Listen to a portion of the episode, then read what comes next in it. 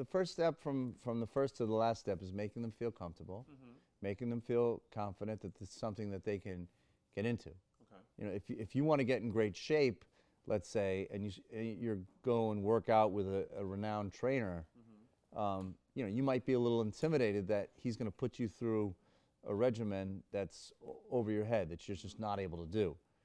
Like he's asking me to do all these pull-ups and and and and things that you're just having a, a really really difficult time doing.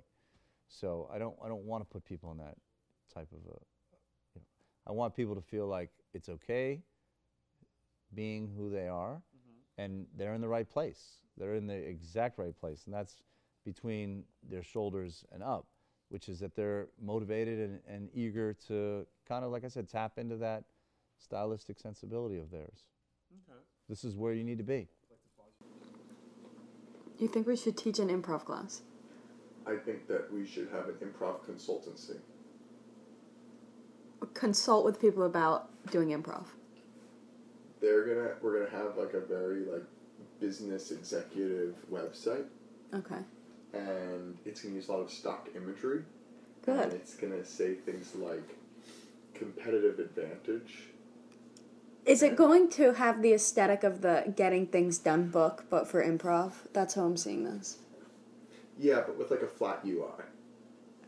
Because Getting Things Done was published in 2005 or 3. Anyways. So it doesn't have a flat UI. No. No. I- It barely has a UI. it's a book, though. Right, exactly. No it's UI. A, it's a thick UI. Um, and so, our improv consultancy will um, will only hire MBAs. And I don't have an MBA. I didn't say that we're gonna have MBAs. We're only gonna hire MBAs. Okay. And we're gonna um, just teach people how to speak with confidence, which means we're gonna teach people how to bullshit, but we're gonna call it something else.